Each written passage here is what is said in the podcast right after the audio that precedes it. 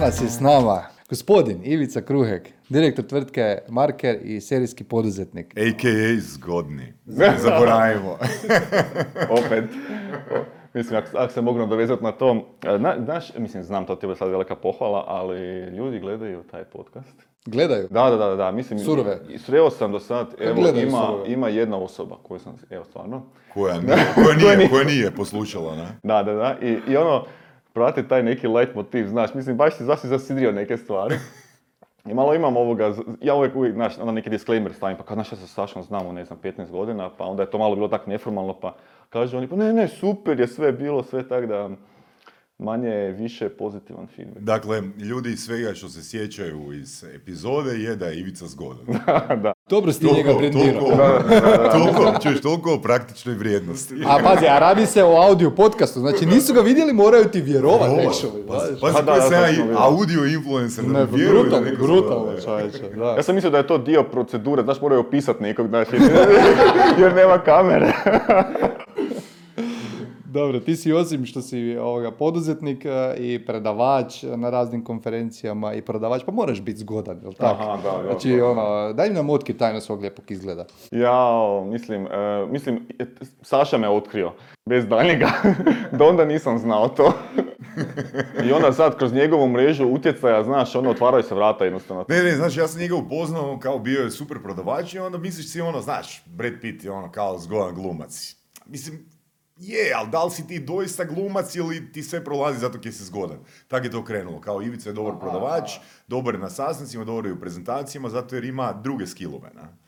Da, dio je prvi padnu u drugi plan. Znači zapravo tajna vašeg uspjeha je u tome, znači vi ste do sada odradili koliko, preko 200 shopova i... Pa tu smo negdje, da. Koliko njih vas je odbilo, ne znam i zašto, koji je bio glavni razlog?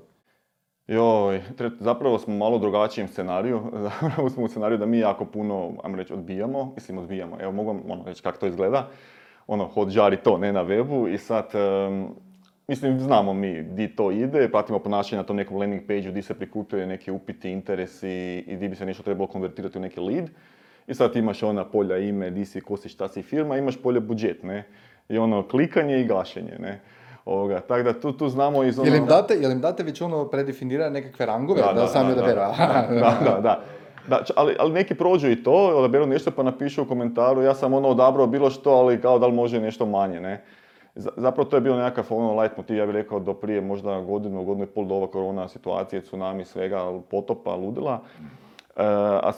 Mi smo realno ono, ja bih rekao se trudili prepoznati ono ciljanu publiku, i trudili se onda biti bolji u tom filtriranju koji je dobar fit za nas. E sad zadnje godinu i pol dana smo još malo ono, zaoštrili te kriterije, još smo suzili, fakat, recimo ja ću reći prije bi možda preuzeli neki projekt iz te web stranice, nazovimo to tako, koji je ono zanimljiv, nije neki micropage za OPG, tako, ali ono zanimljiv bi, sad ne. Da, ali biti, ajde da je malo, mislim, vi ste mlada firma pod navodnicima, vi ste osnovani 2011. godine, krenulo vas je 6, jel? Da. Znači sa jednakim, ako se dobro sjećam, jednakim vlasničkim modelima, jel tak? A koliko jeste pivotirali ono, prema web shopovima, jer na početku... Ma da, mislim, na početku ste bili još samo jedna agencija, ne? Da, mislim, mi smo bili ono, to je bila uvijek želja. Znači, to je bio smjer. Web shopovi? Da, web shopovi, to je bila želja, to je bio smjer. Ali ono, bili smo no name i jednostavno trebalo je graditi to. Znači, mi smo onda radili uz shopove neke i ostale neke posliće. Ispod stola ili ste javno ih objavljivali? Pa imali smo i kroz reference i tako, nije bilo nešto onak da tajimo. Možda nismo, pa mislim nismo niti radili neke stvari koje bi se baš ono sramili ili tako nešto, ne. Ali smo tipa radili jedno vrijeme ono virtualne šetnje, bok te ono, znaš, fotografirali. A svi ste zapravo i krenuli, mislim da vam je prvi projekt, jedan od prvih projekata bio onaj Monako, jel da, virtualne šetnje? Ma da, to je bilo totalna glupost, znači, ne, ali da, zanimljivo. Znači, ono, lovili smo... I dobro za ono jedan od prvih projekata, jel' da? Pa je, znači... I se pazi nova agencija na tržištu i odjedanput oni idu u Monako. Da, nismo ni mi znali da idemo. Ma zapravo da, to je bilo zanimljivo i mi smo radili za neki tipa, znaš ono doslovno kak si početak mali, radiš da bilo kaj, da skupiš ono za plaće i sve te neke stvari kak startera i najčešće je. Nije još bilo doba investitora i svega toga da nešto to se gura na drugi način i za neki lokalni, ne znam, kafić, restoran, više se ne sjećam, smo napravili virtualnu šetnju, a mi smo čak to besplatno radili, sam naš kao neku referencu, nešto mi tu da nešto. I uopće ne znam kako je neki, isto ne znam kako se zove taj čovjek, nažalost ga gledaš, oprosti, je ono to negdje naletio. I on se nama javio da je on živi u Monaku, da je on Hrvat, ima ženu tam i da je njegova, ne znam sad više, šogorica, netko u turističkoj zajednici, da je to full fore da bi mi mogli za njih napraviti kao ono nekakav, po ulicama Monaka, nekakav ono 360, ne? I mi ono, naš. A taj mail je završio u spamu. Ba, da. još začin na priči. Da, rubna kategorija je vjerojatno bilo i znaš, malo sam skeptičan jer ono, nema firme, nema ničeg, neki, no ne, nešto ovo ono. I onda smo se mi u duhu iskusnih poduzetnika rekli, on dobro, može, ako ono plati avans, znaš, jer ono, nemamo za gorivo, to mu onaka, ne, zezam se, ali ono u smislu, tako je to nekako krenulo i djelovalo ozbiljno, platio se neki avans, sve to skupo i ništa, sjeli smo mi u auto i ajmo mi za Monako, ne. Znači, to je bilo, ne znam, 11 sati putovanja. Niš, došli smo tamo, stvarno ljudi smo dočekali, spavali smo kod njega tu noć, fotkali smo fakat te trgove, te sve neke stvari, to je nešto turistička zajednica, kasnije nešto se tu događalo oko toga. Mi smo to naplatili i onda jednostavno ta usluga je bila stvarno fade out nakon toga, jer smo mi shopovi su se ulovili, to je prošlo par mjeseci.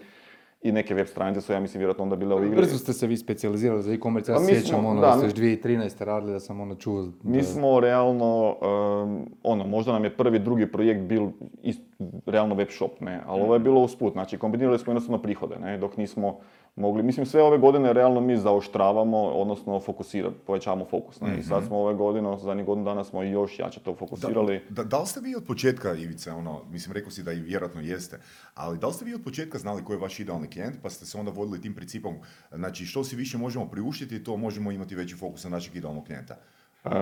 Ili ste idealnog klijenta definirali ono u procesu? Pa ja bih rekao da uvijek smo mi imali to definirano, ali zbog promjena na tržištu i zbog rasta e-commerce to se stalno mijenjalo. I mi stalno, ja ću iskreno reći, mi stalno imamo taj problem da malo zakasnimo za tim. Znači mi se možda malo, glupo zvučalo, možda se malo podcijenimo i ne, kako ono puno radimo i sve to skupa, ne percipiramo da je tržište možda otišlo korak dva dalje. I mi ono, znaš, nikad ne stanemo pa da sagledamo u smislu, ok, ono je bio sad do sada target, ne? Sad možda se to malo promijenilo. I to se uvijek dogodi u nekakvoj točki, ja bih rekao, evolucije u firmi. Ne? Imali smo ih nekoliko i sad u zadnjih godina dana još jedna točka evolucije u firmi, gdje doslovno se onda napravi, ajmo reći, level up, preciznije, druga publika, mislim druga. Ja bih rekao čak da je već publika spremna i tu je, samo je mi nismo adresirali, nismo je prepoznali, nismo je progovorili svoje procese za njih. Ne?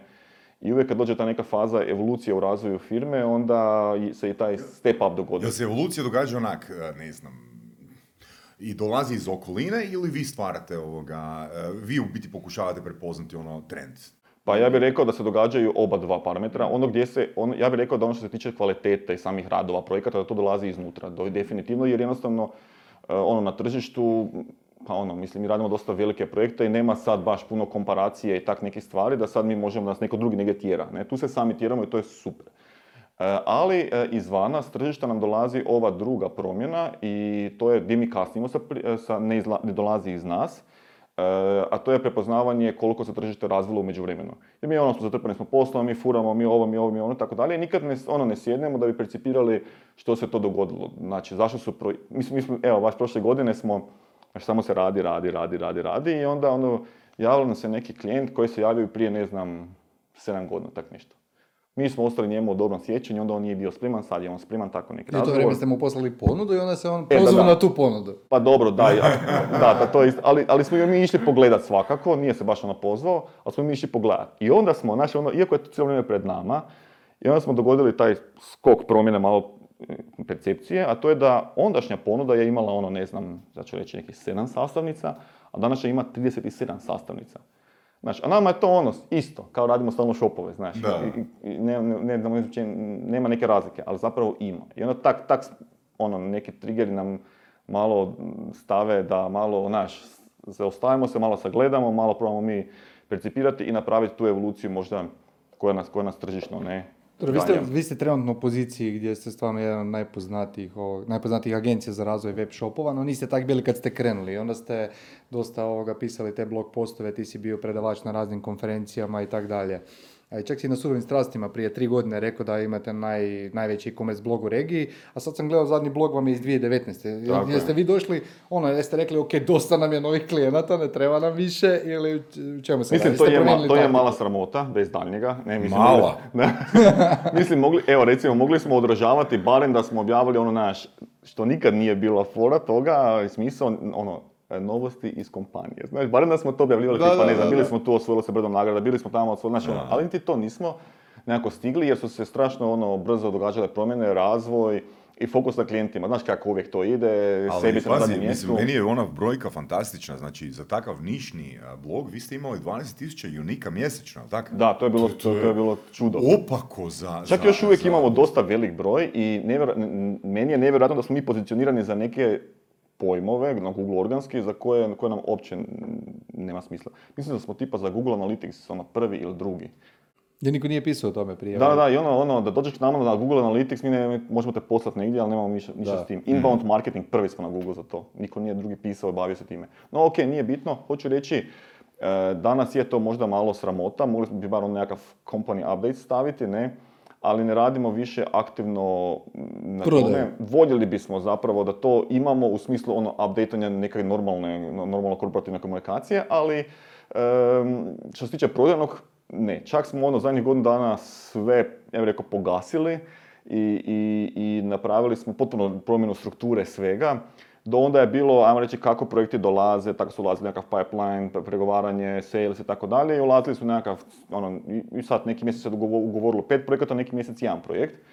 A sad smo kak je došlo koronom, lockdown i ekstremni tsunami na vas, zahtjeva i svega.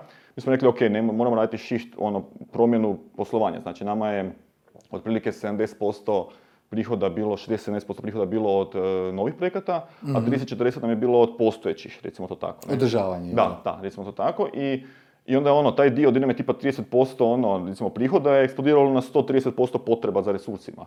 I onda normalno ne možemo sad više niti uzimati nove projekte, sve ćemo ugroziti i sve je došlo do velikog zasićenja i do velikih problema u rokovima. Smo rekli, okej, drastično ćemo smanjiti broj novih projekata i sad smo ove godine prvi put uveli što mi se reklo plan i program, ne? Znači doslovno jedna Excelica gdje imaš svakih, x dana, mjesec dana, jedan slot i upišeš se. To je to, s tim da još vratit ćemo se na to, s obzirom na potražnju i to da vam sve gori u poslu, sad 3 godine niste pisali blogove, čovječe, na sljedećem intervju kad te netko pozove, nećete niti sajt imati. To vjerojatno je to smjer, da.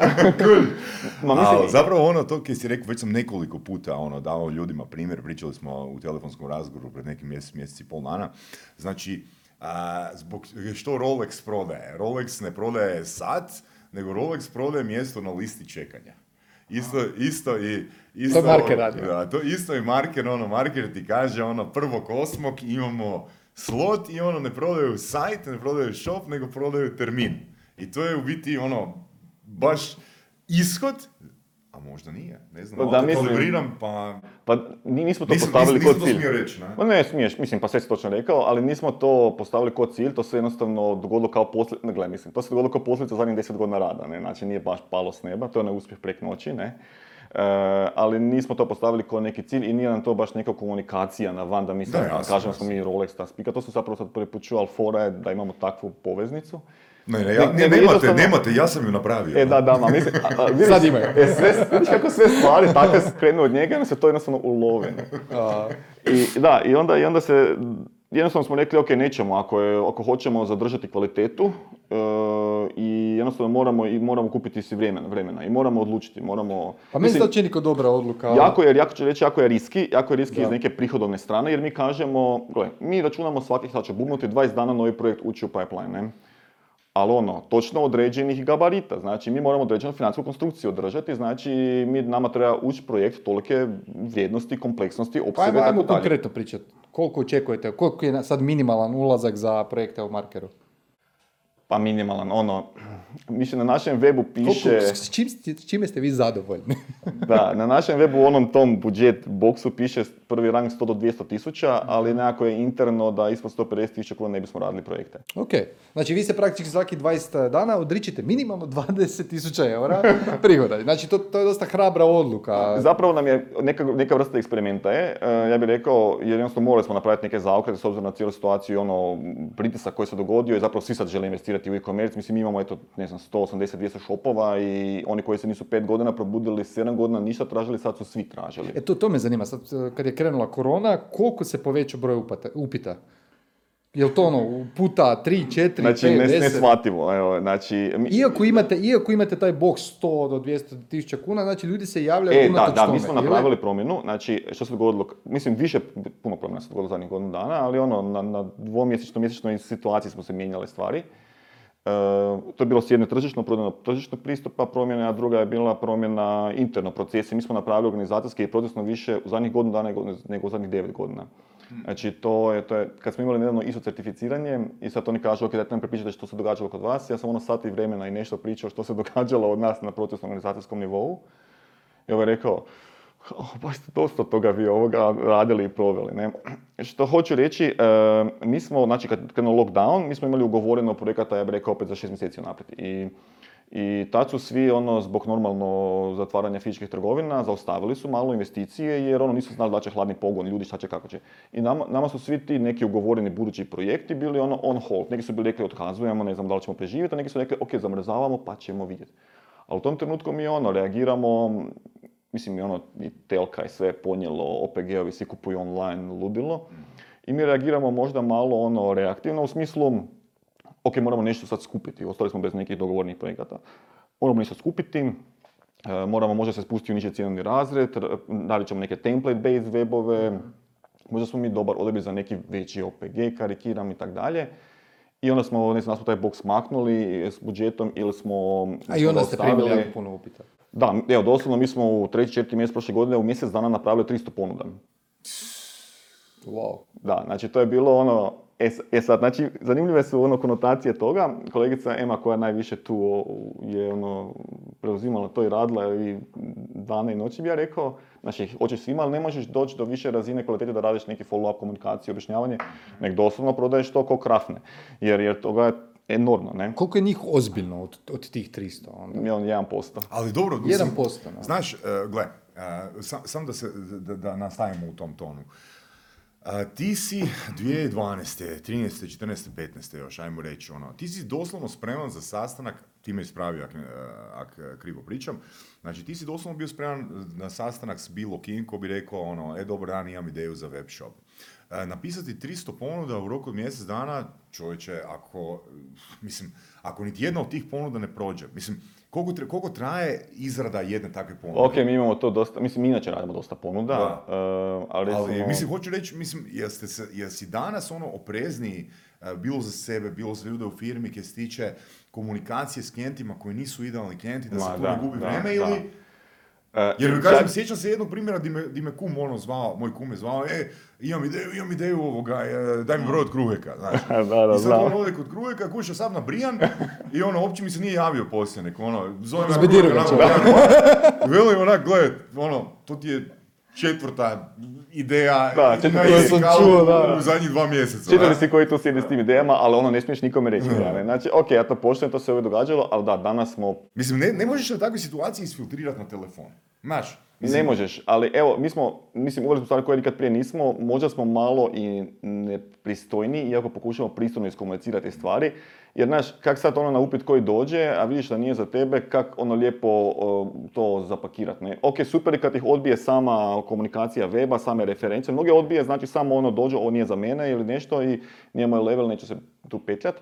Ali neki ono, znaš, idu, prođu te filtre i naravno jave se i tak dalje i sad kako to iskomunicirati. I sad mi smo tu ono razmišljali, znaš, nećeš nekom reći ono ili cifra ili vozi, ne, nego ono pušaš ipak malo i pojasni, znači zašto. Prvo se fokusirali smo se na to u komunikaciji kakve projekte mi radimo i koje objasnimo i koji je idealni klijent za nas i onda se oni sami prepoznaju da nisu i onda to ide nekako lakše. Iako mnogi onda kažu super, ono kad narastim, ako ikad narastim, vi ste mi prvi odabir, to tako često čujemo.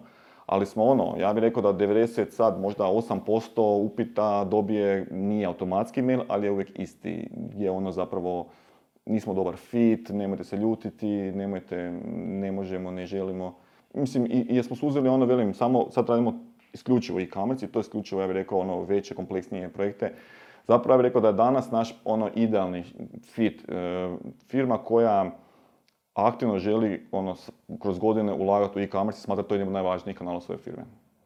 Znači, ne neko ko ono, želi napraviti web shop jer je to trend, moda, zakasnili. Znači, ako nije neko ko to smatra pod ono, broj jedan vrlo važnim, ako nije najvažnijim kanalom svog poslovanja, nije dobar fit za nas. Ajmo mi malo pričati o hrvatskim trgovcima. Ti si prošao jako puno njih, ajmo reći puno ponuda ste poslali i pregovora imali. Što je njima po tebi najbitnije kod odabira izvođača? Da li je to cijena, iskustvo vaše, podrška, funkcionalnosti koje nudite ili nešto treće? Ja bih rekao da se to isto kroz ove evolucije mijenjalo kroz vrijeme i mi smo se isto zasidrili dijelom na to da je cijena, kriterij i tako dalje, ali nas je kroz zadnje neko razdoblje, to nas jednostavno više se, ono, ne ulazimo u tu komunikaciju. Evo čisto pitanje, ono, u toj kategoriji u kojoj vi danas jeste, 50.000 kuna simo tamo, je li problem? Pa ne bi trebalo to politički problem. Okay. A evo, mi smo u toj evoluciji, ja ću otvoreno reći, u toj evoluciji, ono, da, imamo i klijente koji su kojima je 500 kuna problem, ne? I sad to postaje kroz godine razvoja. 500 ono, kuna za što? Za podršku? Ne, za bilo što, za ono, neki upgrade, za neko ono sitnu posao koje treba napraviti ili nešto. Da pričamo o manjim firmama ili nebitno o prihodima? Pa jako je zanimljivo to da imamo situacija gdje ono male firme naruče, mislim mare, doslovno evo zadnjih 2 tjedna iskustvo firma od tipa 5 zaposlenih naruči projekt ono ranga 250.000 kuna. I karikiram sad, ne. A s druge strane gdje ono, to kompanija 1000 zaposlenih sa ono, avioni, kamioni, milioni i tako dalje, kaže, gledajte, kriterij će biti cijena, ne. I mi ono, već nakon tog sastanka, iako se radi o velikoj firmi koja bi kao trebala biti nama zanimljiva, mi kažemo sami sebi, nisu oni za nas, neko oni dodioće i to će, nisu stegni osobno. I dok smo na tom razgovoru razgovarali i proširivali i zapravo ono, pokušali shvatiti koliko su oni spremni za ući u taj projekt, ono skuži da uopće nisu, da je to došlo neko od uprave, neki nalog, jer sad je to in i onda oni uz sve ostale zadatke koje imaju na tom svojem radnom mjestu još, ajde i to ćemo zgurati, neko projekt, ono farbanja. I ja imam tako iskustvo da nisu svjesni uopće vrijednosti toga i onda je teško i raditi s njima, ne? Ma da, to je to. S time što je ovo korona promijenila dobrim dijelom je tu svijest je ono okrenulo nevjerojatno. Znači, sad je svima to postao zanimljiv kanal. A sad kad je Beroš naplati 200.000 kuna za WordPress stranicu, sad svi znaju koliko to vrijedi, da? Pa ne to, nego već ono u lockdownu i tako dalje, sad su se ti prometi ono pojačali i sad to više nije, ono, mi imamo, mislim, 20 nešto shopova koji mjesečno rade više od 1 milijun kuna prometa. Koliko si rekao? 20 nešto ih imamo. Koji rade više od milijuna. To je dosta zanimljivo, znači hrvatsko tržište raste, ono, po tome samo vidiš. A imamo recimo ono, onom piku gore koji rade. Pa dobro, ako odaberu Marker, onda valjda vjerojatnije i ono imaju takvo očekivanje, ne? Ma da, ali super nam je recimo, evo sad nedavno je išao jedan web van i dobili smo ono super feedback na prvu, da ono kao puno je bolja stopa, imali su već prije shop, ne? I da im je puno bolja stopa konverzije, da zapravo s istim marketinškim naporima i svim je puno više prihoda u shopu, i to je ono, to nam je super feedback zapravo. Jel imate vi neku, ajmo reći, prognozu, projekciju, koliko brzo se klijent dođe do ROI-a, ukoliko uzme vaše rješenje? A dobro, to je, nije samo do rješenja, znači, ako su zadovoljeni neki uvjeti prije, recimo, klijent ima razvijen brand, klijent ima robu, klijent ima konkurentske cijene, klijent ima dobavljač, klijent ima dobar customer support, klijent ima procese uspostavljene koje će shop podržati, može biti savršen. Mislim, imamo takvih primjera, bez danega, od 200 shopova ima svega, znaš, ono, statistički svega ima. I znači ima ono, ako klijent ne odgovara na telefon, na primjer, ili ako, ne znam, radi s nekom dostavnom službom koja je malo sporija ili problematičnija, to neko iskustvo se onda odražava na rezultate. Kužim. Ali ako su svi ti preduvjeti dobro posloženi, ono, vrlo brzo to. Zapravo, za takve smo mi i ono super odabir. Zapravo, takvima se najbolje pašamo, koji žele odmah kak treba. Uspostave tim, investiraju sve i odmah ide. Super da si ovo sad spomenuo. Znači, da li je vama, s obzirom na broj upita, zapravo su to što ti kriteriji koji se nabrojaju, zapravo kriteriji na temelju kojih odlučujete da li ćete raditi s određenim klijentom? Da. Jer mislim, imat recimo da vam netko plati projekt, ne znam, 1 milijun nečega, ali da nema dobro usklađene te kriterije, vam je potencijalno problemi. Znači, neće biti, mi čak kažemo nekima, nećete biti zadovoljni ni mi ni vi, neće biti dobro. Ne? odmah im kažemo znači, to. Znači, novac nije nužno ono kriterij. Pa ne, evo, nedavno smo imali jedan upit od našeg klijenta, ogromna tvrtka, koja, s kojim imamo već 2 web shopa i super to funkcionira i tako dalje. I oni kak imaju ono široku lepezu biznisa s kojima se bave, imaju i nekakav booking, charter, jahte, apartmane, vile. I imaju neki sajt, trebalo bi to upgradeati. Mi jesmo radili jedan projekt, zapravo 2, ajde reći, ali jedan ozbiljan u tom booking turističkom sektoru prije možda 5 godina. I to je onak, ja bih rekao, fina referenca, znaš, ali to je jedan. I čak smo se ono, s njim u zadnjih godinu dana razišli jer jednostavno naš fokus i njegovi ciljevi više nisu mogli ići zajedno. Znači mi smo rekli, ok, samo e-commerce, samo web shopovi i onda naravno takvi su malo u drugom, trećem planu i oni svi to razumiju na neki način, ali evo, bolje da se raziđemo u smislu i da oni svoj fokus tjeraju dalje, a mi svoj. I javila se tvrtka koja znači, može isfinancirati to vrlo ozbiljan novac i to je vrlo ozbiljan projekt i ja sam rekao ne, mi imamo isključiv fokus na e-commerce i to je to, nećemo prihvatiti. Super. Taj da se vratimo samo malo na onih 20 koji rade jako velike promete. Reci mi, kakve su to profili tvrtke? Su to ljudi, trgovci koji već imaju brick and mortar dućane ili ima čak i onih slučajeva koji su otvorili ono pure e-commerce i uspjeli su u tome? To prvo i drugo, iz kojih kategorija su najčešće ti najuspješniji?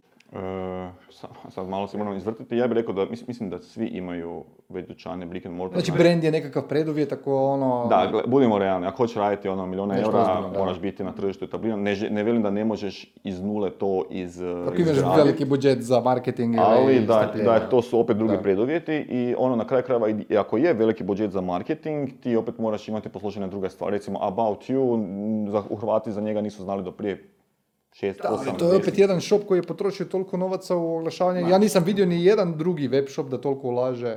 Pa da, mi smo pričali s našim klijentima kad je to bilo aktualno ona intro kampanja i onda su rekli, znači on je, i to je zanimljivo, znači oni su ubili tržište, znači tad kad oni odrade akciju, svi drugi fashion shopovi u Hrvatskoj osjete pad.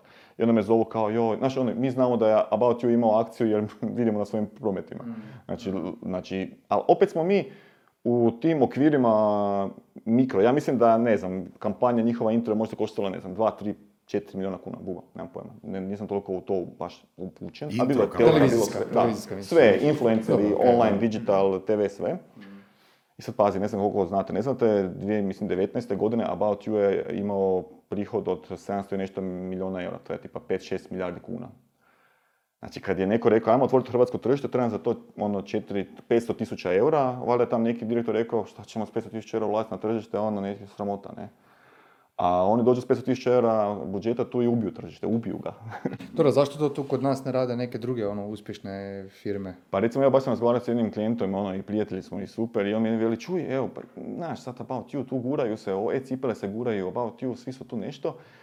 I kao ima oni za van prodaju, ali se ne bavi aktivno prodajom na stranom tržištu.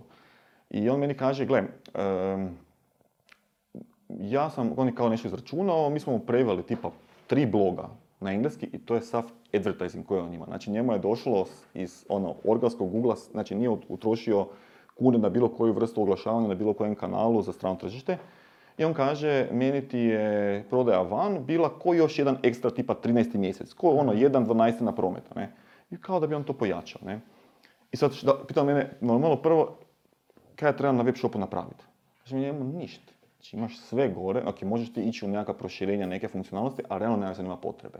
Znači možeš sad ići nešto upgradeat ludilo, ali na taj volumen, te posjete, te ovo, nećeš si vratiti konverziju, nećeš to napraviti. Ja mu kažem, gledaj. Ono, uložiti moraš u marketing, ti moraš doći pred oči tih ljudi. Znači, ono, kao što ti e-cipele About You tu uzimaju tvoju publiku, ti moraš uzimati dio publike u Mađarskoj, Slovačkoj. Da, to nije problem e-komerca, to je problem positioninga. Znači, ono, meni je fantastično ono, to je taj primjer koji si About You, se spomenuli vas dvojica, jer About You, ne znam da li znate, koristi i direct mail. Mislim, nije to sad, televizija, radio, društvene mreže, ono, influenceri i još direct mail. Normalno. Svi znači ovi, ajmo reći, baš strani šopovi prepoznaju vrijednost direct mailinga, znaš ono, nekakvih post-purchase, automatizacija, čak i call centra, dok kod nas to malo sporije ide, ne? Mislim, kod nas je, pardon što te prekinuo, kod nas je stalno, znaš, to pitanje, ono, investirati, koliko naprijed, unatrag, da li ne, znaš, sad kad ti kažeš da ovi su uložili za 500.000 eura, pa sad to je svima nedostižno, pa, mislim, nedostižno je rang 5.000 eura uložiti 50, nemam pojma. za ništa. Sam rekao baš ono konkretno na tom telefonskom razgovoru, rekao sam, gledaj, napravi ovako. Znači, imaš neku maržu na tom, jer sam se pitao sam ga prvo s konkurentom s cijenama. Znači, ako dođeš na strano tržište, znaš, ne možeš baš tamo ono i biti skuplji 10 eura u svakom artiklu, jer ono, proće umanjenje, ne? Trebaš biti normalan s cijenama. Kažemo, pa da, čak imam jeftinije od About You i tak dalje. Znamo svi positioning, ne? Zašto ovi mogu prodati više po skupljim. I evo kažem ga ovako, ako si spreman na to, uzmi si godinu dana, uzmi si 2 godine, uzmi si 6 mjeseci, ali godinu dana si recimo uzmi. Sve što prodaš, prvo stavi nekakav budžet 50.000 €, to je za start, i sve što prodaš, sav svu maržu, sve stavljaj unutra opet. I stavljaj tako godinu dana, 2 godine stavljaj tako, i onda ćeš brati plodove u 3. godini. Super, sad, super. I pitanje je naš, ko je sad tu na to spreman? Tako, svi oni kao tako rade za operativne prihode, tako, za ovo zonu. Ali ako ti je to ekstra, spin neki, daj nešto. Da. To mi zanima, a dobro, mislim, i vi ste na početku, ono, to možda ljudi ne znaju, ne znam da li možda li ti, Marcel, vi ste čak imali, vi ste izbacivali blogove jedanput tjedno, ali čak ste imali unutar firme i writera koji je za druge web shopove pisao blogove. Pa da, to još uvijek i radimo, bilo je jedno vrijeme dominantno to. Jer zapravo ono, skužili smo, počeli smo s ljudi ispitivati kao vi se dobro na Google, pa ovako onak, pa kak mi, pa zašto mi, pa onda se content pojavio kao neka tema, pa smo zapravo ono, mi dijelom mi pisali content, stvarali za neke brendove. I mislim imamo taj neki, mi imamo ono, ja bih rekao mali jedan digitalni marketing odjel unutar firme, to su 4 osobe, evo sad jedna kolegica na porodiljnom, mislim to su neke firme. Za vaše klijente. Da, i to nigdje to ne oglašavamo, nigdje se s time ne bavimo, ne akviziramo klijente. Ili su klijenti tražili pa ste jednostavno... Da, i to je isto nešto gdje opet ja bih rekao dosta, sad već zadnjih godinu i pol dana biramo publiku opet. Znači opet smo zaoštrili i opet... Ali to je meni, mislim, Marker je meni fantastičan primjer, i ti Ivica naravno, zato što vi radite ono po onome što sam ja pročitao i onome što sam čuo, vi radite onako ono 99% by the book. Super. Znači imate usluge, ali ljudi ne znaju da imate usluge. Ne, zato što nisu, jer biste komuniciranjem tih usluga na van zapravo možda... Privukli možda krivu publiku. I krivu publiku, izgubili svoj poziciju. Ma ne bih to... Gledaj, prvo, mi se ne petljamo u sve, znaš. I ne bi se volio čak, evo sad mi ćemo bilo kakve, mislim sad ono web stranica ili web shop, neko će reći pa ono, znaš naša onda slično, znaš, ali nećemo to raditi, nećemo, zato jer želimo da svako ko, ono svi kolega koji kod nas rade, da ono promišlja samo o e-commerce, ne? Da ne mora brinuti, joj, znaš kaj sad, ali u web tehnologiji, mislim u web stranicama je fora više napraviti nešto ovako, jer ćemo to trebati u jednom od 20 slučajeva, u nekih 5% nečeg, ne? A ne želim da on, želim da to vrijeme, da fokusira na e-commerce i kako da te naše klijente boosta dalje ili da novi prepoznaju to i dođu k nama. Ne? Da, ima jako puno, kako bih rekao, razlika koja ima između e-commerce, UX-a i stranice, ne, ono, to najčešće ljudi ne kuže. Daj mi reci, koliko su trgovci uopće naši educirani o toj priči, koliko njih stvarno zna što im sve treba kada kreću u razvoj web shopa, ili im vi pomažete definirati specifikacije, zahtjeve? Jel imaju voditelje web shopova? Evo, to je jedan od najvećih problema, znači, na tržištu. Čak i ovim velikim klijentima, najvećim projektima itd. koji, recimo, s kojima mi radimo, a to je da malo njih formira neki novi projektni tim za to. I malo njih osnaži znanje tog tima, nego najčešće je to uz ostale procese i radit ćemo i to. Ljudi koji možda nisu baš puno u tome. Ne vjerujem da tih pomaka nema i ne vjerujem da se ništa ne događa od prije 5-7 godina. Ovo je revolucija kako smo napredovali svi, ne? Ali definitivno uloga koja nedostaje u 90% projekata je project manager na strani klijenta. Znači samo da si dediciraš nekog iz tima da se bavi s tim, već je to dovoljno, ne moraš Jel ja mogu postati voditelj web shopa ako završim e-commerce akademiju, Marcel? Pa gledaj, ja to ne bi uopće tako gledao, da li si nešto završio, ja ću otvoreno reći, uopće nije to, po meni je to stvar mindseta, znaš, ono, i fokusa, da li si ti, da li se baviš tim stvarima. Uz akademiju ćeš puno lakše doći do nekih zaključaka, ali ako se tebi to ne da, znaš, ono, ako ti dediciraš, što sam ja znao vidjeti iz tima nekog iz skladišta da vodi web shop, ili ajmo nagraditi malog pa da ono, nije to za svakoga. To je stvarno, i to se često događa, to vidimo ono, čak i ljudi iz proizvodnje, znaš, ono, mi ćemo ga malo pogurati, onda dečko dođe kod mene na edukaciju, recimo ja sam kao vanjski radio i onda vidim da nema volje za to, znaš, on sam se povuče dok vidi koliko je tu toga, ne? Da, tako da primarno mi je taj neki drive, znaš, moraš voljeti prodaju, internet, komunikacije, analitiku.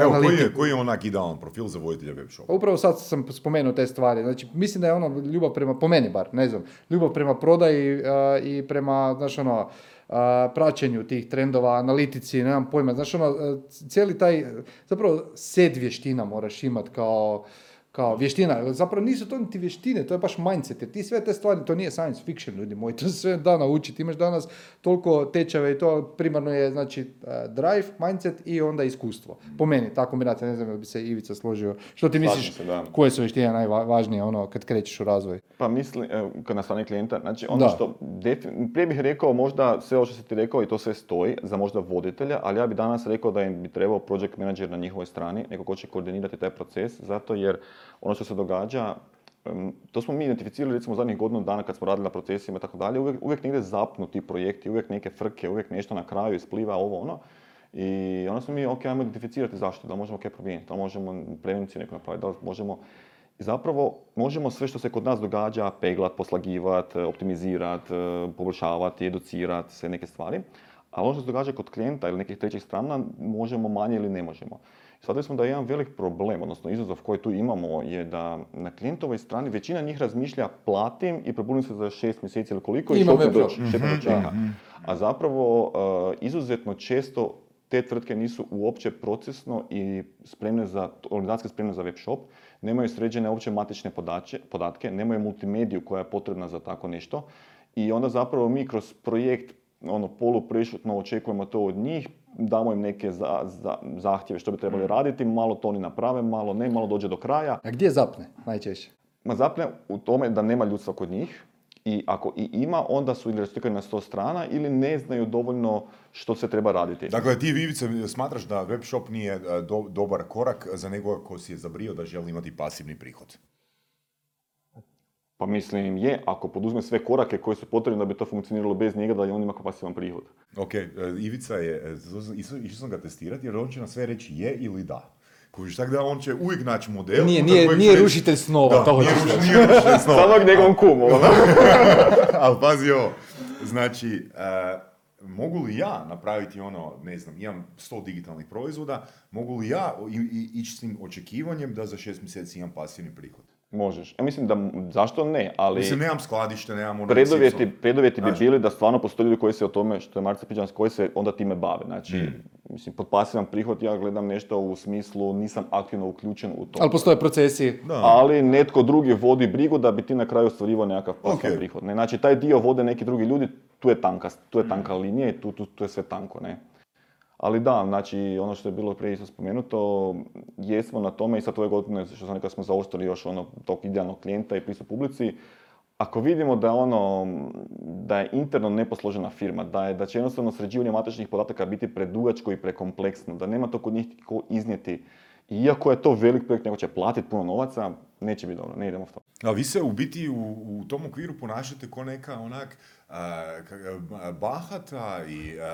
bahata plesađica u nekom poznatom fancy noćnom klubu. Mislim, evo, ja ću reći, mislim, dobro, to je, da, možda da, je takav dojam se može steći, ali znaš koja je svrha i cilj toga? Cilj je prevencija nekih loših ishoda.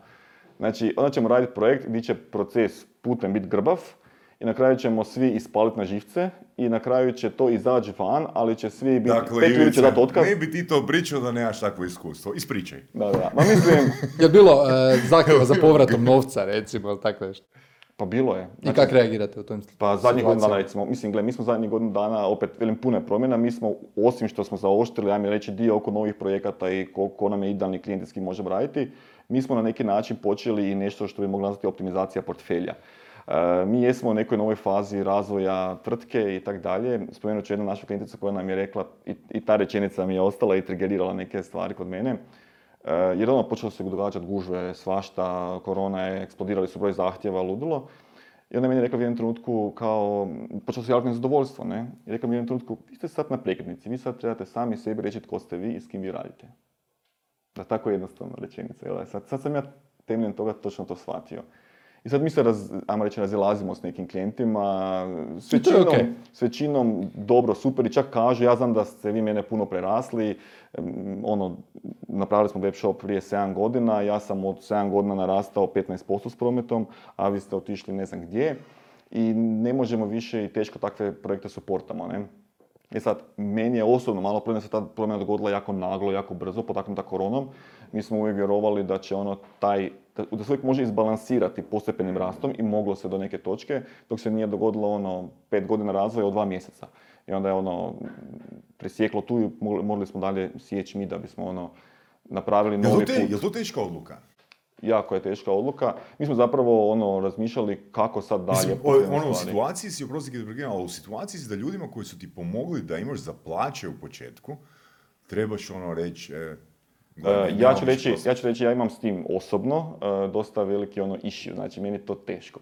Ja sam sa svakim njivak razgovarao i tako dalje, baš ta rečenica koju ste rekao, znači meni je to osobno teško. Ali ja sam ujedno i direktor tvrtke Marker i ja trebam raditi u interesu te tvrtke i trebam osigurati da ta tvrtka posluje dobro i sutra, tek sutra i za 5 godina.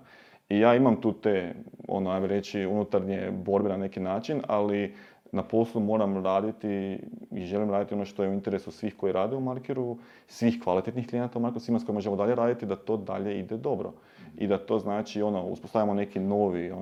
Ne, jel to je u biti pričali smo ja i Marcel i ti znaš, prošli smo temu vrijednosti na NLP-u, znači da u biti ti sa svakom novom odlukom, koliko god da ta odluka bila dobra, ti zapravo moraš negdje izgubiti.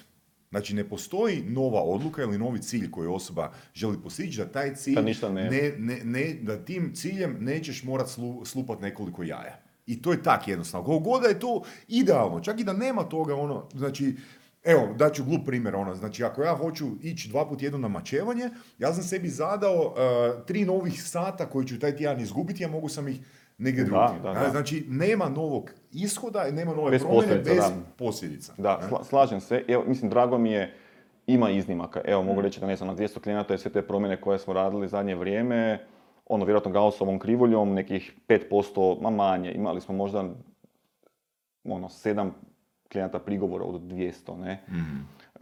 S jednim možda imamo najtežu situaciju nekakvog natezanja, ali to je isto neki dio koji se mora proći. Ali mi je drago da s ovima s kojima se na neki način rastajemo i koji neko odlaze od nas, da jedni i drugi znamo da je to dobro i da imamo super odnos. I kažem, ja sam vam zahvalan za sve godine suradnje, sve super i potpuno su svjesni sadašnje situacije i sebe i nas. I niko nikog ništa ne krivi, ne zamjera i nekak mi daje to isto dobar feedback da je to dobro i da zapravo ljudi razumiju i mislim bit će uvijek onih 1% koji će biti frka i toga ima, ali generalno dobro je taj proces, ide i na neki način vješće se i to, ne? Mm-hmm. Daj mi recimo imaš neki primjer trgovca na kojeg si baš ponosan, koji je došao kod vas, izgradio uspješnu priču, praktički iz nule ili je naraso brutalno, daj mu to ne smijem reći. Ne smiješ reći? Mislim. A imaš sigurno? A imam, ne smijem reći zato jer ih ima jako puno. A koje kategorije po tebi najbolje idu? Najbolje idu. Ne bi to uopće ovisno o kategoriji. Ne bi to tako gledalo. Ne bi tako rekao da je brand, posloženost firme, roba, ljudi koji vode to da je to top. Kogod je 2 godine, 3 godine spreman investirati sve u marketing, to je success story, a? Ne bi tako plastično rekao, nego gledaj, ako nemaš robe, ako ne možeš doći do robe, ako ne znaš šta je dio, ako ne pakiraš dobro, ako ne odgovaraš dobro, ako nemaš ljude koji s tim shopom znaju raditi. Mislim, najluđe, imamo takve primjera nekoliko, puno možda, naruče svemirski brod, ne znaju ga opaliti, karikiram, ne? To je isto uzaludno.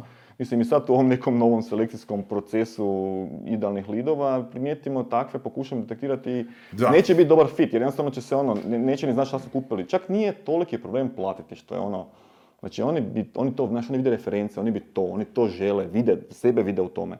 Ali ne znaju što sve je onda iza kod nas, jer što je još bitnije, što je iza kod klijenta tog da tako izgleda. Znaš, kje ću ti reći, fakat imam jedan dobar feedback za tebe iz mog kuta gledanja, znači da si ti jedna od rijetkih osoba koju sam ja upoznao, a znaš da sam ju upoznao po priličnom broju, koji stvarno kongruentno zna reći što želi, što ne želi. Stvarno, znači kad pogledaš znači malo, on je dosta onak binaran, znači on zna ovo da, ovo ne. Pa dobro, trebalo, ovo je vjerujem, jako puno iskustva. Preko 200, koliko, 300 projekata, koliko ste imali? 200 šopova, ne, imamo mi web stranica, ali koja je sad, su nekako... Da, stvarno vrlo je konkretan. Mislim, tome... znači, nemamo hrabrosti govoriti na pamet, ja ću reći, ne? Ali imamo hrabrosti reći na temelju iskustva i skupnog znanja. Znači, ako smo prošli, a prošli smo i prošli. Mislim, kod nas se vrte godišnje, mjesečno 150-200 tisuća narudžbi preko naših shopova. Mislim, vidiš stvari na taj broj i saznaš i feedback od klijenata i sve, tak dalje, ne? Ovo što ti rekao oko nekog feedbacka, bio mi je super feedback, nazvao me jedan klijent, ne znam koliko već godina radimo i tak dalje, jer on se nešto premišljao u nekim prvim fazama, prije nego smo zaključili, pa je li ovo bolje za njega, pa je li ono, pa s nama, pa s drugima, pa ovako, pa onako i kao išao s nama. Nazvao me na ne znam koliko godina i rekao je, znaš šta ću ti ja reći? Reći ću ti ovako, sve što si mi rekao kroz sve ove godine, sve se pokazalo točno. Nazvao me iz čista mira i to mi je rekao, ne? To mi je super, jer stvarno se trudimo nikad nikome ništa ne ili reći, ili obećati, ili čuda neka napraviti, ne? Da znaš da ili to neće biti dobro za njega, ili nisi siguran, ili pričaš radi priče, recimo i tak dalje, ne? Rađe nećemo nešto komentirati, ćemo reći, gledaj, nije naše područje, ne bavimo se, nemoj ovak, nemoj onak, nemamo iskustva, ne? Ali kad ti kažemo, to možeš biti siguran da ima neke podloge iza. A koliko su često uopće vaši klijenti spremni poslušati savjete u smislu, gledaj, trebali bi uvesti neku novu funkcionalnost ili promijeniti logističara ili nešto, znači koliko... Pa oko, recimo, logističara se mi ne bismo petljali i nemamo... Nisam ne mislio to, ali daš mu neki savjet, znaš čovječe... Evo, recimo, za savjete nas pitaju često, ja bih čak rekao i da je to dosta velika odgovornost na nama, jer nas pitaju stvari gdje mi osjećamo onda veliku odgovornost, znači dati odgovor, a nismo kompetentni dati. I mi uvijek ćemo reći, gledaj, nije naše područje, nećete reći A ili B ili C, nećemo. Ne. A tam gdje je, tam ćemo reći smjer. Recimo, pitaju nas čisto, ne znam, baš to dostavne službe, znam, payment gateway, svi te neki vanjski sustavi, ne? Za preporuku. Ja uvijek kažem, gledaj ovak, mi kao Marker nismo sradili ni s nijednim od njih, mi ga nismo isprobali. Ja ti ne mogu reći valja, ne valja, bolje ovako. Ne mogu ti reći, nisam probao. Možeš ti slušati po tržištu šta se priča, ali to ti slušaj po tržištu. Ja im kažem ovako, ja ti mogu reći, mi možemo dati nekakav feedback od naših klijenata, povratni feedback koji mi čujemo. A moraš razumjeti da je to ono što smo mi čuli kao povratni feedback njihovih iskustava, a ne nužno naša preporuka. Ne? Jer ne želimo tak je za svako, ima tih sustava milion, ne? I ne želimo uopće dati naš, preporučite mi ovog za ovo, ovog za onog, ovo. Mislim, imamo s nama jako puno sustava i firmi želi surađivati. Jer, smo dobar kanal da uđu negdje na velik broj nečeg, ne.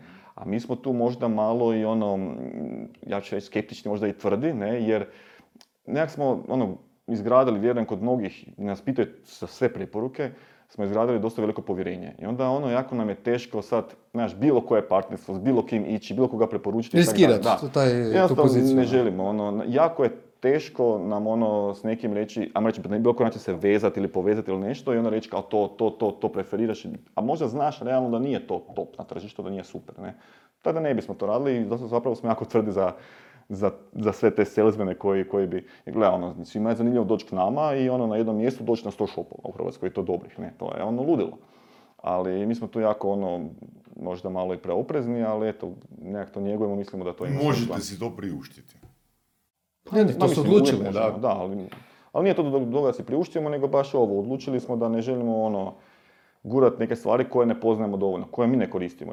Pa da, mislim, to su knjiga o menadžmentu, to se spominje, evo, konkretno knjiga Toyotini management principi, da je Toyota postala najveći proizvođač, da je Toyota postala najveći proizvođač, zato zbog tih 14 principa, jedan princip kojeg smo se sad dotakli, u biti taj da je Toyota, da je management Toyota vjerovao da odluka koja se donese ne smije dati nužno trenutni rezultat, nego se gleda u većem vremenskom frame-u, kako se znači odluka koju donosimo danas može imati financijski štetne posljedice sljedećih 6 mjeseci ili godinu dana, ali u vremenskom okviru od 5 godina dogodi se ovoga... Pa mi isto radimo u udruzi, znači imamo otvorene članarine za trgovce, za nuditelje usluga poput agencija za development i sve ostale koje nude usluge i imamo fizičke osobe. I sve su otvorene za prijavu osim nuditelja usluga. Njih prvo moramo provjeriti.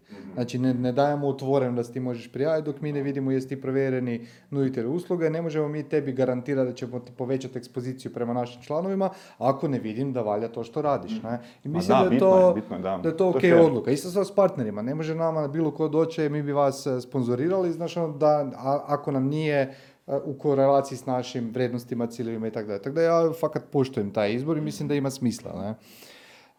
Ajmo malo pričati o ljudima. Znači, vi ste dosta i narasli, ajmo reći dosta naglo i mislim naglo. Mislim, sve ovisi kako gledaš, jasno, ali daj mi malo o tome ispričaj. Koliko ljudi trenutno imate i koliko vam je teško naći ili lako ljude koji bi radili u, a nisu u Zagrebu, ne, vi ste kod Varaždina, koliko je to problem? Pa trenutno nas je 35, evo od 1.5. I radite svi u 36. firmi? Ne, već smo zbog COVID-a i tako dalje smo svi remote, već duže vrijeme. Bili smo onaj lockdown remote, pa smo se vratili u firmu, pa onda opet jesenski val, pa smo i ostali cijelo vrijeme u remote nekakvom radu. Dolazimo tipa 2-3, dolazimo u firmu, nismo distancirani i tako dalje, nemamo tih nekih, recimo, zdravstvenih tu poteškoća. I zanimljivo je, mi smo jedno 8-10 ljudi zaposlili zadnjih godinu dana i s većinom se ja nikad nisam vidio uživo. To je bio jedan novi izazov i jedna nova stvar koja se u svemu ovome događala, a to je da jednostavno COVID, i druga stvar, COVID je, budući da sad mi radimo remote, otvorio nešto za što mi nismo bili možda prije toliko spremni i nismo bili otvoreni za to, remote rad. Mi smo prije bili doći nama u ured, tako ćeš najbrže napredovati i možeš me svaku sekundu nešto pitati, karikiram svaku sekundu, ali Imaš ljudima ideja, znaš. Ali tu si u žiži informacija i vrlo brzo možeš do svega doći, ne? I sad smo jednostavno skušali da nam se otvorilo tržište puno šire od nekakvog lokalnog.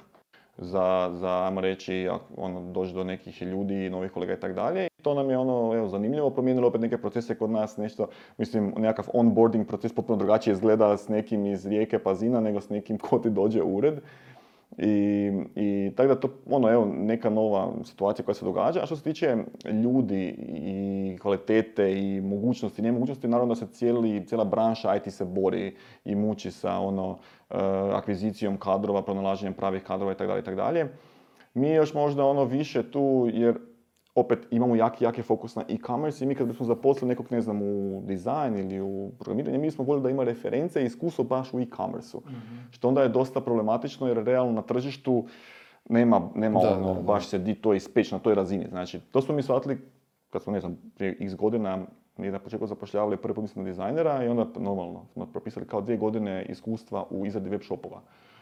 I niko se nije javio, ne? Znači nije bio niko fit jer niko nema 2 godine iskustva izradi web shopova i nema ih gdje skupiti. To sam ti isto htio pitati, ali bi radije zaposlili osobu s iskustvom, osobu bez iskustva, ali koja ima jako puno volje, ili neko koji ima iskustva, kretenje, ne sviđa ti se. Dobro, ajmo kategorija kretenja. Vrlo si sugestivan. Pa ne, mislim, ali to je realno pitanje. Ljudi najčešće zaposluju kretena. Ne, ljudi najčešće zapošljavaju... Na određeno. Na sve će reći da. Nije to da, nego sam našao način kako da čovjeku... Ali ljudi najčešće zapošljavaju ljude koji im se sviđaju. Ne? To sam negdje pročitao, ali imam i smisla. Fit za tim je izuzetno bitan. Ogromno, kod nas pogotovo, iako mi kao sad na 30 ne znam koliko ljudi, nije to baš ni više mikrofirma, niti ovako onaka, ali gajimo, znači po timovima barem se gaje nekakva prisnost, ja velim i tako dnevna komunikacija stalno i bitno ti je s kim si, ne, bar na kolu sad ako ne uživo.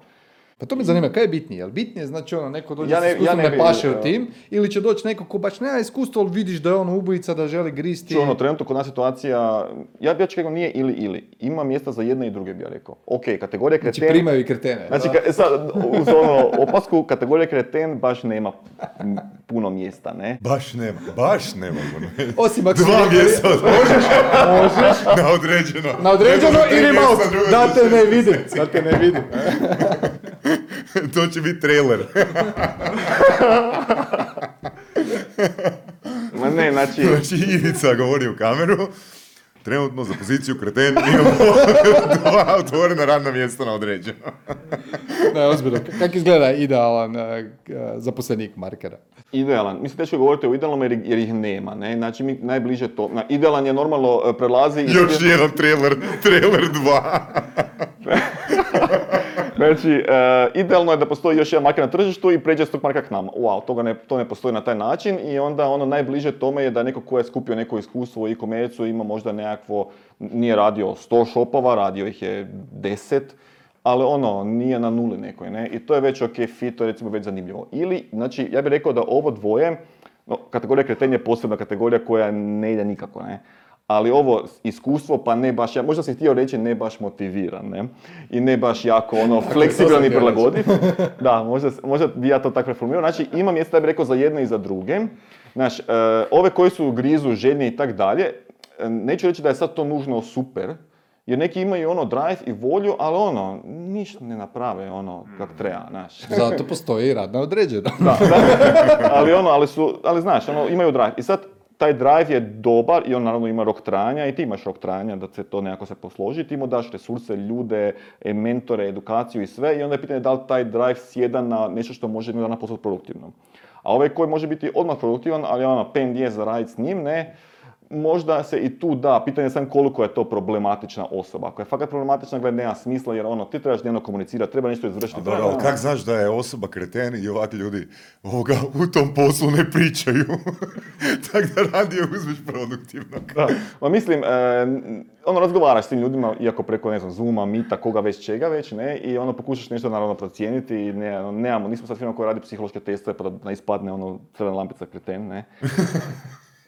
Ali tražiš nekakav fit, znači dok razgovaraš, pričao mi je otvoreno, znači jednostavno pušteno i ako vidiš da to nekak rezonira, ok, ima smisla, ne?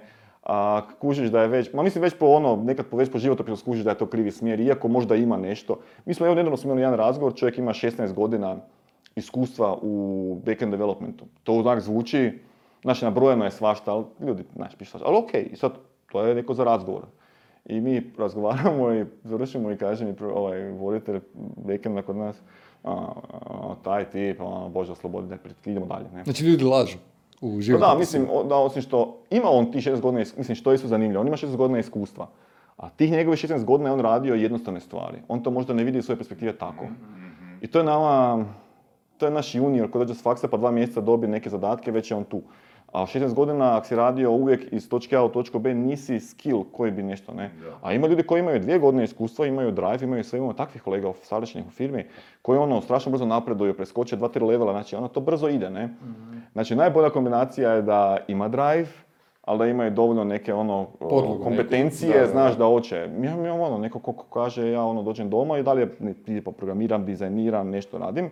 I ujutro se prije posla probudim da bi još nešto radio na tome, radim na sebi. A radeći na sebi mi onda i podopiramo to i onda radiš i s nama, na nama i na klijentima i svemu. Ne? Ok, cool. Koliko će traje razvoj web shopa? Ovisi kakav koji, ne, ali evo, opet naš idealni fit i tak dalje. Recimo da je to minimalno 6 mjeseci, ako što, što je na papiru i što je ako si spreman kao puška, ne? A realno se zna odužiti. Ali eto mi radimo sad na tim nekim, ako ništa drugo motiviranju tvrtki da si angažiraju neke project menadžere ili da i mi dijelom preuzmemo taj project management za njih, što nije baš neka opcija kojom se voljeli baviti, ali u svrhu boljeg ishoda projekta možda ćemo dijelom to... Čekaj i to, ja sam dobro shvatio, vi ćete voditi projekt od strane klijenta? Nećemo ga voditi, ja bih rekao ovako, nemoguće. To je dosta nego ćemo, ajmo reći, malo ćemo se više angažirati oko njihovih obaveza. Znači, bit ćemo malo možda stroži, malo precizniji, malo možda naporniji u podsjećanju, malo ćemo ih tjerati više na nešto. I vi bi praktički trebali poslati čovjeka na teren, da snimi procese i... Nemoguća priča, znaš. Ali evo, dobili smo feedback od zadnjih par klijenata, mi smo pokušali te stvari primijeniti dijelom, jer sve to je u evoluciji, mi sad počnemo s nečim, razvijemo do 30%, pa uguramo da probamo, pa dodajemo, pa znači to je neka evolucija. Nemamo mi sad vremena čekati da razvijemo sve do savršenstva, niko ni ne zna šta je savršenstvo u tom nekom procesu. I dobili smo feedback kao, super mi je stvar da toliko gurate nas u našim obavezama. Ali to zahtijeva resurse s naše strane. Znači, neko osim što se treba baviti poslom u Markeru, na vođenju projekta ili nečeg, treba realno brigu voditi da li je neko tamo napravio svoj posao, da bi mi mogli napraviti svoj posao, da bi to moglo ići negdje van. Nije baš sjajno, ali eto, vidjet ćemo da li će biti prostora za tu uslugu u buduće na tržištu. Ne, zanimljivo razmišljanje ovoga. Ja sam isto primijetio da je velik problem, čak još prije 5-6 godina kad sam razmišljao, zapravo koliko već, 6 godina udruga postoji, kad sam razmišljao o tome, znači kad sam radio neke shopove za klijente sa strane, još kad sam radio kao zaposlenik, sam skužio da većinom ljudi imaju taj problem da nemaju in-house nekoga ko razumije stvari. Pa mi je bilo lampica, pa to bi ja mogao raditi. Onda kad skužiš, jebi ga, zapravo ljudi nisu spremni te ljude platiti, actually, znaš, zato ih nemaju i tako dalje. Tako da velim ambiciozno, ali ok, sviđa mi se. Ali ja bih rekao, za uspjeh projekta točka kojom treba ići. Ajmo sad pričati malo o kupcima, jer ti si isto i veliki fan ovoga tog potrošačkog nekakvog ponašanja, voliš o tome pričati na predavanjima, pa daj ti mi reci što je najvažnije hrvatskim kupcima na internetu. Ne znam. Jel cijena najbitnija? Znači, ne znam tako odgovoriti, reći, ne znam tako odgovoriti, jer ne znam sad reći. Kad bi znao, onda bi odgovorio. Znači, što? Ono što mi vidimo feedback. Mi vidimo feedback, znači da neka stvar im je ljepša, intuitivnija i dovodi do bolje konverzije. Znači, to ono što mi vidimo. Znači, ja ću reći sad onak paušalno iz tih toga napraviti upfront zaključke, ne? A to je moglo biti nešto u smislu, ljudi vole da je jednostavno, da je iskreno, da je iskomunicirano, da je pravno i objektivno strukturirano, ono tko sam, što sam, firma. Znači, ako si 092 broj, imaš neku, nemate na karti, nemate ovdje, nemate onda, ne. Znači, povjerenje. Povjerenje je top, znači to moraš imati. Znači, moraš imati drugo web shop koji ono, što bi jedna naša klijentica davno prije rekla, mora biti takav da on ne razmišlja. Ako on počne razmišljati, u problemu si.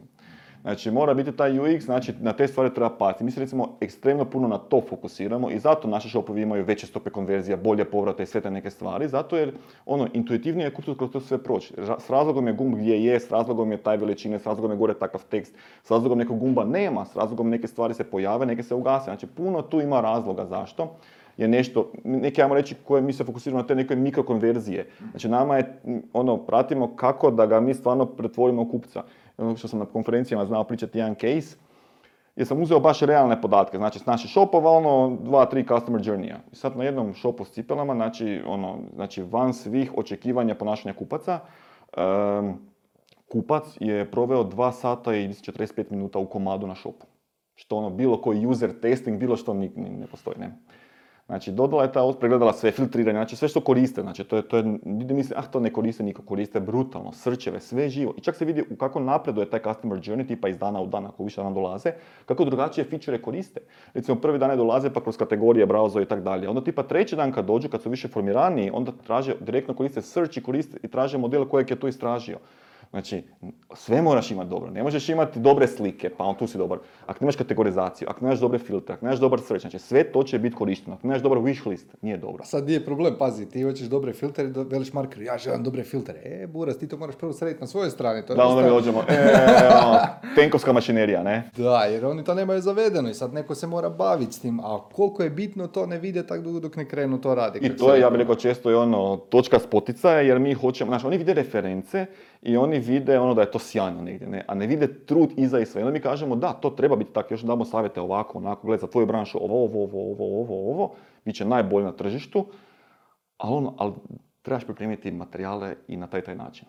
I tu recimo ima, ne mogu reći, ima full pozitivnih primjera gdje je neko rekao, ja hoću najbolji shop u svojoj branši. I rekli, okej, evo ovak ćemo, to na taj način, to na taj. Znači izbaci shop, ja bih rekao mala firma na tržištu. Aha. I ono, on mi je doslovno rekao, došao je broj jedan igrač na tom tržištu k njemu i rekao je kak je to. Ja imam isto to, ali to kod mene izgleda katastrofa. Kaže, ja prodajem istu stvar kod ti, kod tebe izgleda kao ono svemir, a kod mene je to isto je ovo, sve nekako, ne? Da, znaš, jer... Mislim, ključ je naravno i u materijalima, recimo konkretno taj slučaj o kojem pričam. Ali zapravo ono, sad si rekao ono, da možda i sumiramo, znači nikad nije problem to jest malo kada ne generaliziram je problem u nama koji neku uslugu pružamo, nego u klijentu koji to može napraviti po procesima na kojemu mi kažemo. A dobro, ne bi sad rekao savršeni, imamo mi pogrešaka, imamo jednu, dvije, ali da li zapravo ono, postoji neka u Markeru procedura za klijenta? Ono, koje ono korake trebaš isporučiti da ti maksimiziraš našu zajedničku suradnju? Recimo da postoji, ali ono što smo isto detektirali kroz ovu razdoblje da je možda prerudimentalna za ciljeve koje hoćemo postići s tom novom publikom. Okay. I recimo to je jedna od točaka na kojima sad trenutno možda i najviše radimo i želimo raditi, jer jednostavno skužili smo da bi mi radili super projekte, moramo njih osnažiti, moramo im dati znanje, resurse, sve. Gle, nisu svi otišli prije k Marcelu na edukaciju. Nisu, trebali su 6 edukacija proći, nisu. Znaš, čekaj, samo Marcelu. Kod koga će, čovječe? nemaš di. Ne, nego hoću reći, trebali su te korake napraviti, ali nisu ih napravili. I onda ono, žele svemirski projekt i super, i mi ga želimo skupa s njima, ali ima puno koraka koje trebaju i pogotovo oni napraviti. I to je malo prostor na kojem ima, ja bih rekao, puno posla. Puno posla. Opet malo bolji fit su oni koji su tipa već prije radili shop, ono, ispekli su se iskustva i tak dalje i znaju da će morati možda level 2, 3 i čak su spremni kada mi kažemo, gle, ako hoćeš top shop, top sve sređeno, to i koji kažu, ok, želim i ono, napravit ću. Nek traje 6 mjeseci duže, da, ali ćemo mi napraviti kako treba. Da, još samo jedno pitanje. Znači, sad si spomenuo to, ono, ako su imali prije web shop. Znači, koliko je lakše, sad navodim, ili teže, komunicirati, recimo, klijent koji ima novca, ono, ajmo reći da zna otprilike kaj želi, ali nikad nije prije imao takvo rješenje, ili oni kojima je to ono već drugo ili treće rješenje koje traže? Ima li tu razlika ono vremenu, u objašnjavanju, u vođenju za rukicu klijenta? Pa ja bih rekao da su ovi koji su već nešto imali, možda ono lakše sve to prolaze, mm-hmm, odnosno ono već upoznali su s dobrim dijelom i ja bih rekao da bi ti mogli u startu i više i bolje cijeniti ono što mi radimo. Jer on zna, on se ispekao na svojim problemima. Ja ću reći otvoreno, znači mnogi naši klijenti ma bi bilo dobro da su prije bili negdje drugdje ili probali nešto drugo. Jer ne znaju, znači realnost, neko razno, ne, znači ono kad server padne 8 minuta godišnje, ne, je ono frka, a ja od nekog klijenta koji prelazi k nama čujem, pita me on koliko on često pada server, ja ono kako to misliš, uopće ne razumijem pitanje. I kao tamo gdje je sad, jedan put tjedno otprilike, jedan dan je down. Znači uopće nepojmljiva kategorija, znači ne trebam odgovoriti na to, ne. Naravno, serveri, tehnologija, sve se kvari, možeš ti uptime-ove dizati, možeš ti, mislim, sve se to da plaćati, ali traži se balans, potreba, realnosti i tak dalje, ne. Što bih rekao, ovi koji već imaju nešto će puno više možda cijeniti naše rješenja jer se sad muče s raznim problemima gdje dolaze na ono sad, aha, sad je ovo lakše, sad je ovo bolje, sad je ovo nekomu dao ideje, sad mu je neko otvorio priču. Ali jednostavno jezikom, ne reš znat kada je dobar auto, cijeli život voziš krntiju, je. Ali ću reći i ovi koji dolaze, ono, s ceste, srazim, znači neki novi. Tu neko ko je, ono, neka manja ili firma koja ne stvori neki projektni tim, neće biti dobro, neće. To je onaj, nije naš fit klijent, ne. Jer jednostavno taj neće, tome je to predaleko. Biće to će biti, ali će biti iznimka. Znači, takvi koji dođu, ono, da prvi puta nas odmah angažiraju, to su najčešće, ono, vrlo velike firme koje odmah imaju timove, odmah imaju sve i odmah... Ok, ajmo ovak, znači, imamo prvo prevozno sredstvo su noge, drugo prevozno sredstvo je bicikl, treće prevozno sredstvo je moped, ne znam, auto, kamion, bager, di ste vi? Avion. Di ste vi? Ne, mislim, ne bih ja sad govorio sve ovako, sve onako, mislim, svi se... A kad bi mogao? Ne, ja bih rekao ovako.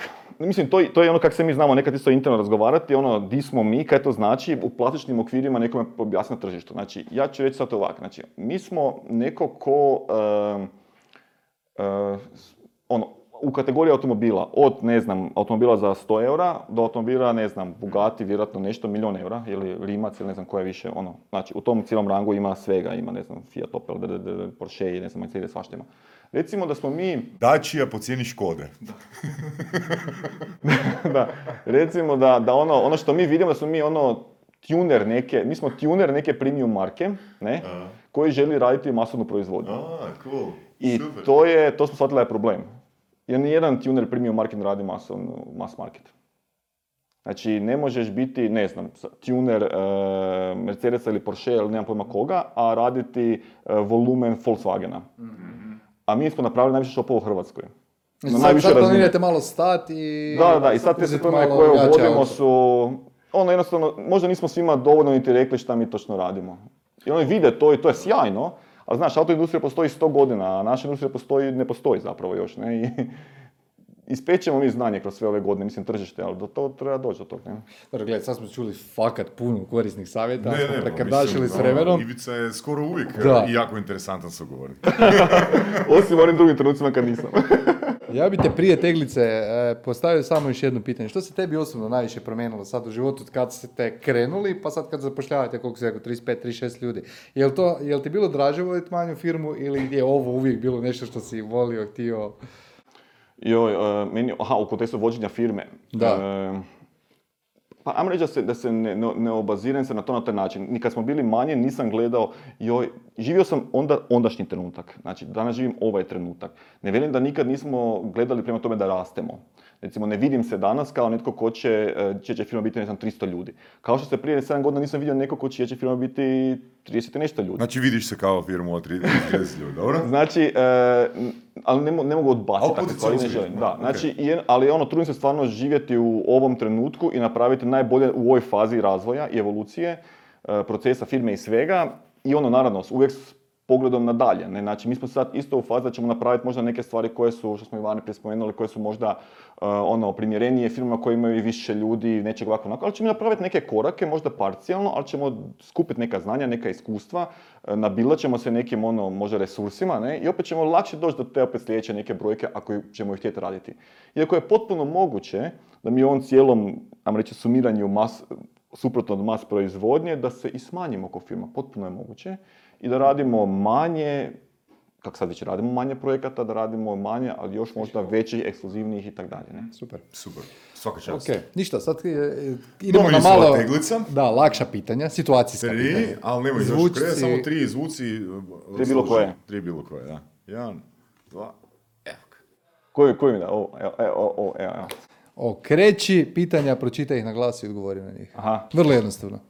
Kada bi dobio jednu get out of jail free karticu, koji zločin bi počinio? Nisam baš tip koji razmišljao o tak nečem. Ti to samo napraviš. Da. Kako je rekao, overthinka oko toga. Joker, ne, u Batmanu. I just do it. Kaos. Pa ne znam, stvarno nemam pojma. Znači, kada odgovorim, nisam razmišljao s one strane. Kojeg klijenta bi iz prošlosti bi upucao? A ne bi. Ne mislim, srećom, nemam s nikim. S nikim nemamo takve odnose, ne bi ni htio, znači... Pa ne znam, ne bi, mislim, nekakav, to podrazumijeva nekakav zločin, možda i nasilni, znači ne bi se bavio time. Sad ne znam... Na određeno, a neodređeno se ne bi bavio time. Sad ne znam, nekakve krađe i to, ne bi se time bavio, znaš, zbog čega se završava u zatvoru. Nisam si tu mapu otvorio da si sad, imam nešto u planu, nemam. Nećemo ga pustiti, ali? Ne znam. Da smisli nešto. Onda neke filmske mora biti. Zamisli da si neki vilen, znaš, Ivica Kruhek iz druge dimenzije, znaš. Znam kaj bi napravio. Znam kaj bi napravio. Porušio bi neke ulice u nekim gradovima, da ih više zazelenim, ne? Vjerojatno bi završio zatvor jer bi srušio 500 kuća, zgrada i tak dalje, ali bi mislim da je kod nas urbanizam neki katastrofa, znači fali mi više zelenila i sve neki beton, asfalt, recimo to je vjerojatno bi bio zločin, ne bi došao poništavao tuđu imovinu, ali to bi recimo napravil, ne, mislim da to treba napraviti. Pa tu možeš se kandidirati, možeš to legalno napraviti. Nije to publika za mene, odnosno nije to društvo za mene. Okay. Dalje. Može, dalje. Da možeš imati bilo koju supermoć, koja bi to bila? Supermoć. Da mogu poručiti zgradi zelenilo. Pa ne. Bez da me hvataš. Mislim, ja sam tip koji nije gledao niti jedan od ovih Marvelovih filmova, ni ja. Znači, nisam baš možda baš za to. I sad supermoć. Letio bi. Di bi letio? Ma dokolo. A di ne bi, znaš? Ja bi se teleportirao, evo. Pa ne, evo, recimo, to mi pada na pamet, jer kao nešto, neke kaj nama ko ljudsko rasi nije dostižno, a stremimo prema tome. I mislim, i kaj onda možeš letiti do sada, to je možeš sad. Drugi niko ne može, ne možeš nigdje ići s društvom, sam si uvijek... Ali recimo, evo to, sad mi je ovak to. Super, kad dođu jetpackovi, onda se vidimo negdje u zraku. Ali nije supermoć, samo je kao Nemo dalje. Da imaš samo 24 sata do kraja života, što bi radio? Grlio ljude koje najviše volim u životu. Dosta dobro i dosta znaš, instant odgovor, jako mi se... To znam. Pa, svaka čast, Pa ništa, s tim možemo i završiti onda u ljubavnom tonu. Čuli ste jako korisne savjete . Znači, top 3 savjeta koja bi ja danas izdvojio. Izgradite povjerenje na web shopu, dobar UX i grlite ljude oko sebe. Vrlo zgodan intervju. Zgodan intervju. Hvala Ivica Kruhek. Hvala vama, dečki. I ekipa, vidimo se za 2 tjedna. Bog.